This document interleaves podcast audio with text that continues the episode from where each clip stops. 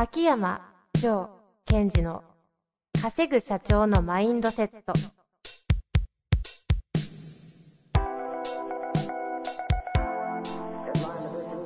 なぜ一流の経営者たちはぶつかる壁を次々と越えられるのか。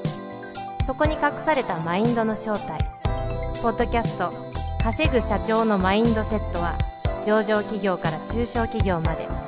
エグゼクティブコーチングトレーナーとして人材開発を行ってきた秋山城賢治が経営や人生で役立つマインドの本質について分かりやすく解説しますこんにちは、遠藤和樹です。秋山城賢治の稼ぐ社長のマインドセット。秋山先生、よろしくお願いいたします。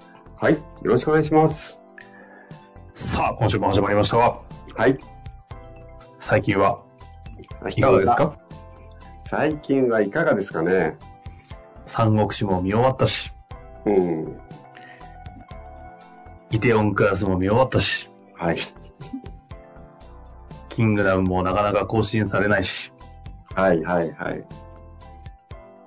でそれを、その感じで私に振っちゃいますか？はい。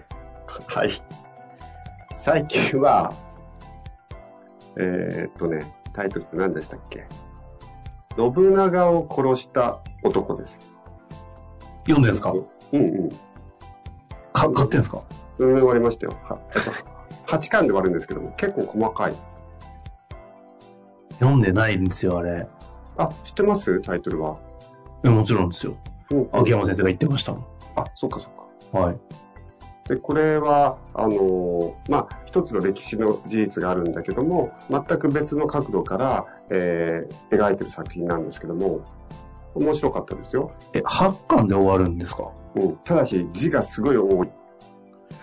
あ、でもそのくらいならいいですね。うん。チャレンジしちゃうと。本っぽい、そうなんだ。で、あのー明智光秀っていう人が、まあ、裏切り者っていうふうに、まあ、歴史上では言われてるけども、実はそうじゃない。また、あとは、本能寺の変というものをやったのは、ある、えっ、と、明智光秀の意図があって、そしてそれをやったんだ。裏切りというよりは、みたいなところの角度から描かれているので、うんうんうん。で、私はこれを読んでこれを信じるとか信じじゃなくて、やっぱり起きた出来事は一個かもしれないけども、どの切り口でそれを捉えるかによって、全く違うものになってくるんだな。そうすると物事が立体的に見えてくるという意味では面白かったですよ。うーん。うん。ありこんだけ忙しいのに漫画読んでるんですね。なんていうのかな、私の中のこう息抜きかつそこから息抜きで楽しむわははじゃなくて、息抜きしながらも何かこう自分の感覚を刺激するものっていうふうに捉えてるので、あえて時間を作ってる部分がありますかね。なるほど。うん。いやいや、いつ読んでるんだって感じはしますが、はい。そんな秋山先生に今日もご質問でございます。はい。よろしいですかね言っちゃって。はい、お願いしじゃあ行きます。たいと思います。えーとですね、これは、質問ですとありますね。うん相手が私に対して怒っている、不満に思っている、不信感を持っている状態で相手の気持ちを沈めたり、関係を改善するための方法を教えてください。特に現状困っているのは相手がパートナーの場合です。よろしくお願いいたします。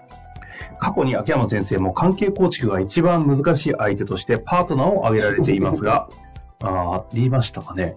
第20回、これ、ポッドキャストですよね。第20回、怒っている相手を沈める技術は、どちらかというと、第三者に対して怒ったりしているところを収める方法を示されて示されているとの認識です。なかなか自分に向けられている場合、うまくいかなそうな感じがしました。具体的には逆上されそうで試せていません。すごいシーンですね。えー試せていないというか、状況を客観的に見ると、関係を変えようとされてますか？とご指摘を受けそうですが、これ以上関係を悪くしたくないので、尻込みをしています。答えを取りに行こうとして、すみませんが自分に怒っている人との関係改善方法や第20回の内容を自分に怒っている人に使いば使う場合に気をつけるべきこと、うまくいくコツなどあればお教えください。よろしくお願いいたします。はい。マニアックですねこ。の方ね、本当よく勉強されてる方なんですよ。あ、ご存知なんですね。あの、インナーダイビングの会の方で、あ、はいはいはいはい。でいろんなこう、えっ、と、自分が気づいたことを、こう、えー公式 LINE アットを使って、こう、伝えてくれたり、まあ、積極的にこう質問してくれてる方なんですけどもね。公式 LINE といえば、うんうん。100回メントレお、お疲れ様です。あ、ありがとうございます。メントレ毎日送り続けて気づけば100日ですか？毎日じゃなく週に3回ね。しえでもほぼ毎日じゃないですか、最近。まあまあまあ。送って送ってない日あります？あ、ありますよ、ありますよ。あ本当ですか？ただ、朝送って、その中の、うまあ、例えば、メントリクイズとかでと、朝送って、5時か6時台に、えっ、と、22時ぐらいに回答やったり。ですね解説一日で。回収してくるので。そうですね。100回ですか。すごいなぁなんかね、お声の中には100回で終わるのかと思ってたけど、まだ続けてもらえるので嬉しいですみたいな話もあったりと。いや、ほら、そもそもその、コロナで自粛になって、それでもみんなにメントレをこうやってもらいと、やってもらいたいと思って始めたので、一応私の中でコロナが収束するまでは頑張ろうと思ったら、まあなかなか終わらないというのと、やはりうまく活用してくれてる方がいるので、確かにそうですよね。うんまあそういう中でまだ、まだちょっと頑張りたいなと思ってる。ということでございますね。はい。あの、うまくその公式 LINE を使って質問とかをされている方ってことですね。はい。で、まず状況を確認するとですね、はいえっ、と、今困ってるのはパートナーの方ですということで、あの、このパートナーについてというのが、私は経営者の方をサポートしているときに、すごい、えー大切に扱っている部分でもあります。えっと、それは経営者を使う時のビジネスパートナーって意味ではなくて、いわゆるその奥様とか旦那さんってことですか？はいおお。ですから、経営者の方に奥様については、まあ、それぞれの関係性の現状っていっぱいありますが、基本はそこをきちんと向き合うってことを割と進めてるし、やってもらってます。うんうんうん。やっぱね、重要なんですよね。その、特に私は基本的にその、クライアントの方、経営者の方が、こう、成長発展していくってことを支えているので、その、成長発展していくときにパートナーの方が、その、あなたの会社の成長発展を望んでくれるような形にしとかないと、無意識レベルで足引っ張っちゃうことがあるんですよね。うんうんうん。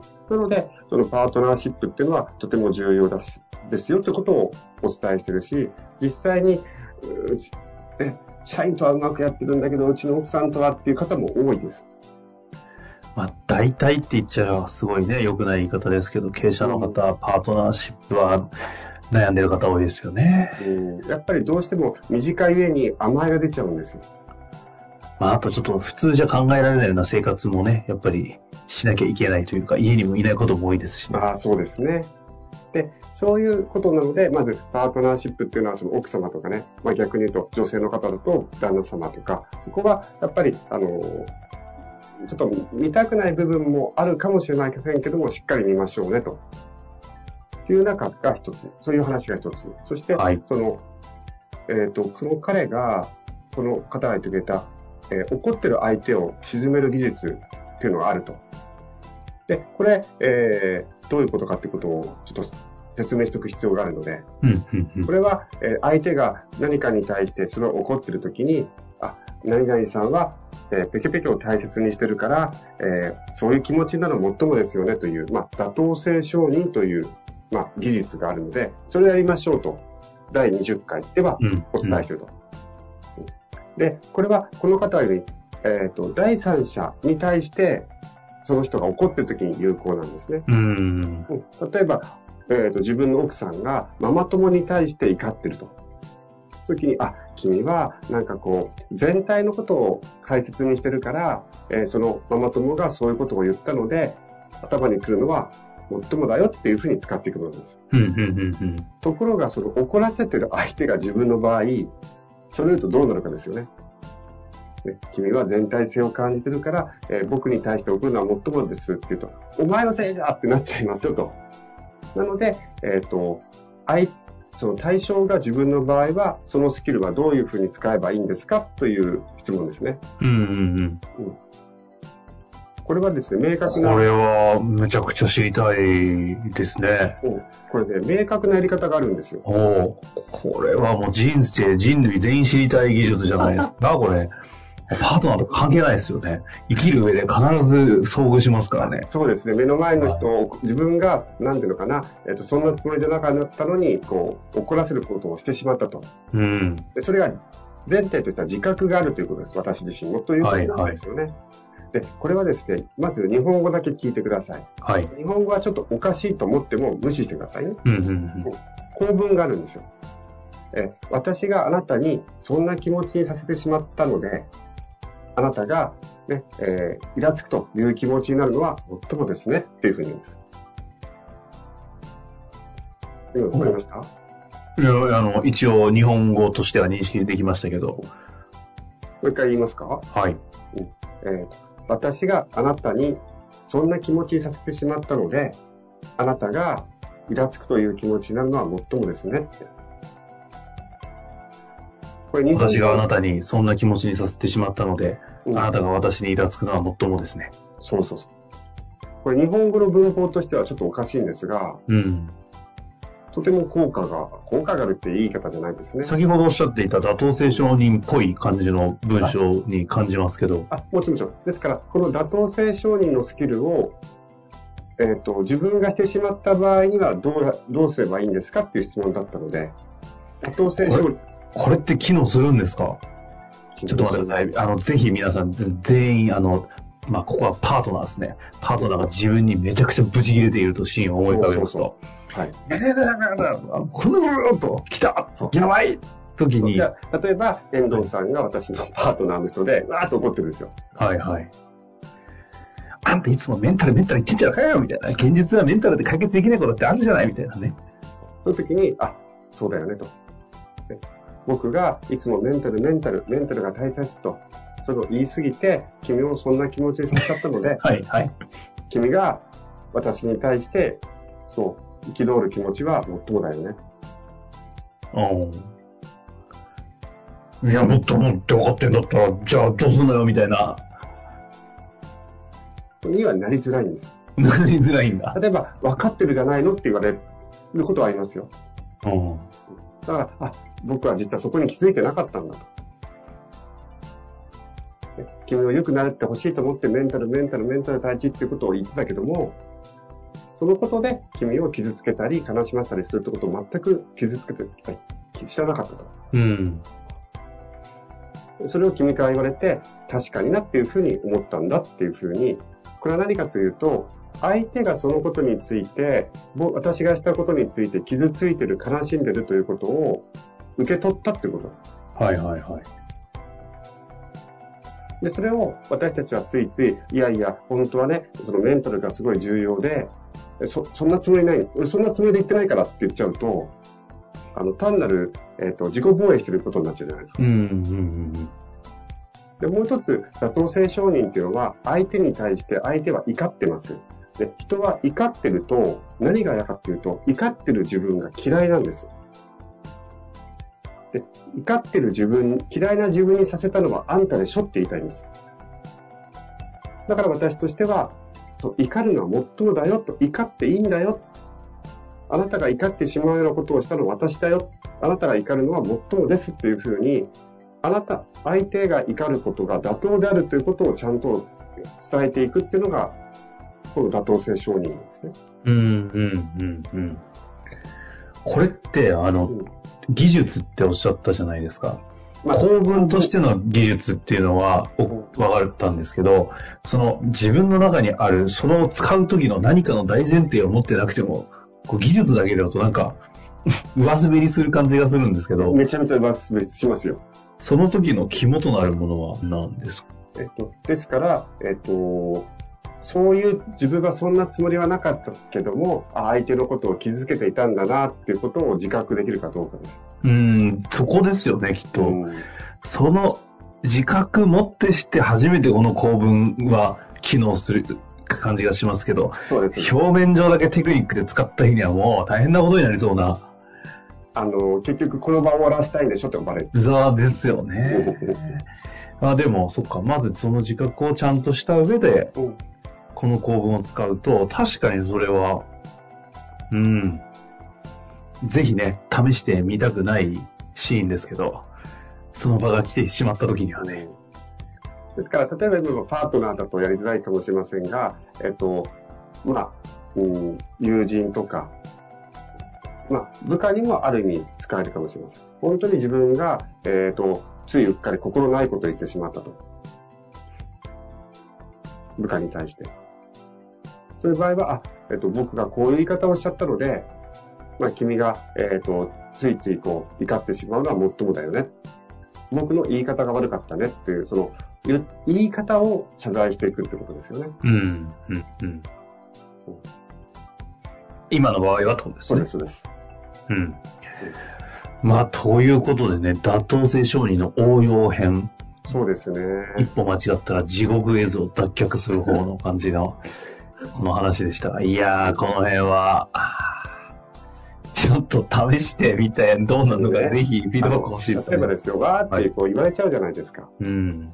やっぱり、あ、まずかったなって思うわけじゃないですか。うん。で、言い返せないなって黙ってると、何あんた黙ってるのよって話になっちゃうんですよ。はいはいはい。ごめんね。ごめんじゃないわよ。謝ればいいと思うけど、いや、どうすればいいんだよ、俺みたいになって。確かに、セルフでね、油注いで、セルフで盛り上がっちゃいますもんね。そうそう。ああ、ああ、ああ、って。ごめんごめん。謝ればすぐと思ってんのみたいな。この回嫌な回だなリアルだ。なので、はい、大切なのは、相手は何が嫌かっていうと、怒ってる自分がとても嫌いなの。うん。で、えっと、嫌な妻にさせたのはあなたでしょって。そこはやっぱり、汲み取れるかどうかですいや、そっちの方が、公文の前にそこを汲み取れるかどうかの方が、まずファーストステップとして。相手は怒りたくないの。しますね。怒りたくないし、なんかこう、角生やしたくないんですよ。俺がそういうことやったのは、あ、君は本当は角を生やすような人じゃ、生やすような人じゃないのに、僕の一言で爪が生えちゃってると。まあ、ということで、こういったね、はい、生っぽいコンテンツがね、できるのも、ね、こういう方がしっかりと自分に向き合って質問してくださるので、話ができますので、たまにはこういう生っぽいやつもぜひ。はい。というわけで、今日のあたりは終わりたいと思います。秋山先生、ありがとうございました。はい、ありがとうございました。本日の番組はいかがでしたか？番組では、秋山城賢治への質問を受け付けております。ウェブ検索で、秋山城と入力し、検索結果に出てくるオフィシャルウェブサイトにアクセス。